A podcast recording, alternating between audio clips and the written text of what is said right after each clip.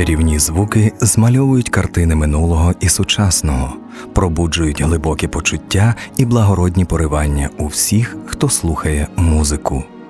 Про славетних творців музики, вітчизняних та зарубіжних композиторів, про цікаві сторінки їхнього життя і творчості розповідає Ірина Фіалко.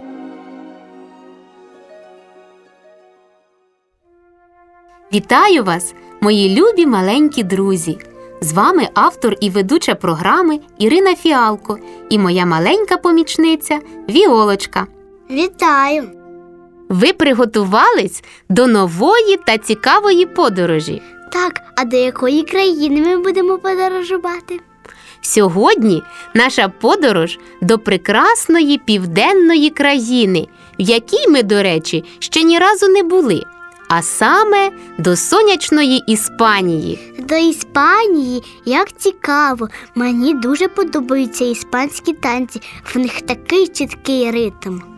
Ти розкриваєш всі секрети нашої подорожі.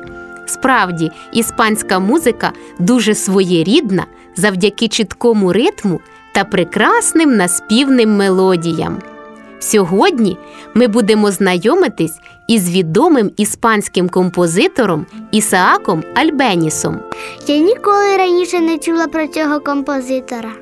Це значить, що сьогоднішня програма розкаже тобі багато нового. Тобі вже цікаво? Так. Тоді сідай зручніше та слухай уважно.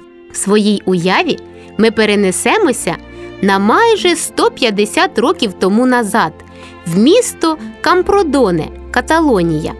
Саме в цьому місті двадцять дев'ятого травня тисяча вісімсот шістдесятого року народився прекрасний іспанський композитор, який зумів у своїй творчості об'єднати іспанську народну музику з високою професіональною культурою і тим самим вивів музичне мистецтво Іспанії на світову арену. Його ім'я – Ісаак Альбеніс. Вражаючі музичні здібності проявились у маленького Ісаака настільки рано, що уже у віці чотирьох років він приймає участь у відкритому концерті в Барселоні. При цьому публіка запідозрила, що грає не маленький хлопчик, а дорослий піаніст.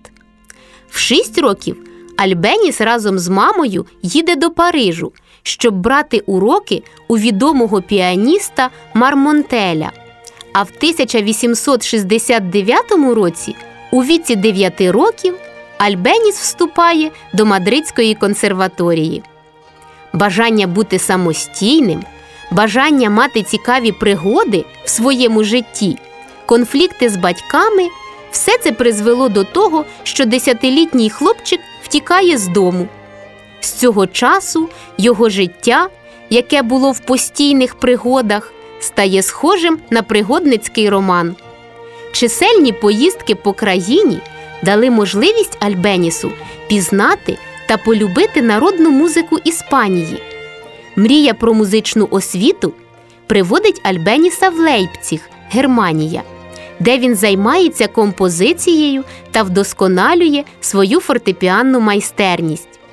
Повернувшись до Іспанії, Альбеніс отримує стипендію для продовження навчання в Брюссельській консерваторії. На державному іспиті Альбенісу присуджують першу премію. Фортепіанна майстерність молодого Ісаака отримала прекрасну оцінку сучасників. Мадрид, Барселона, Сарагоса – вся Іспанія йому аплодувала. Концертна діяльність приносить широке визнання Альбенісу також в країнах Європи – Англії, Германії та Бельгії. Часті подорожі дали композитору ідею створити збірник «Згадки про подорожі». Одну з яскравих п'єс з цієї збірки ми будемо мати можливість почути в нашій програмі. Її назва – «Малагуенья».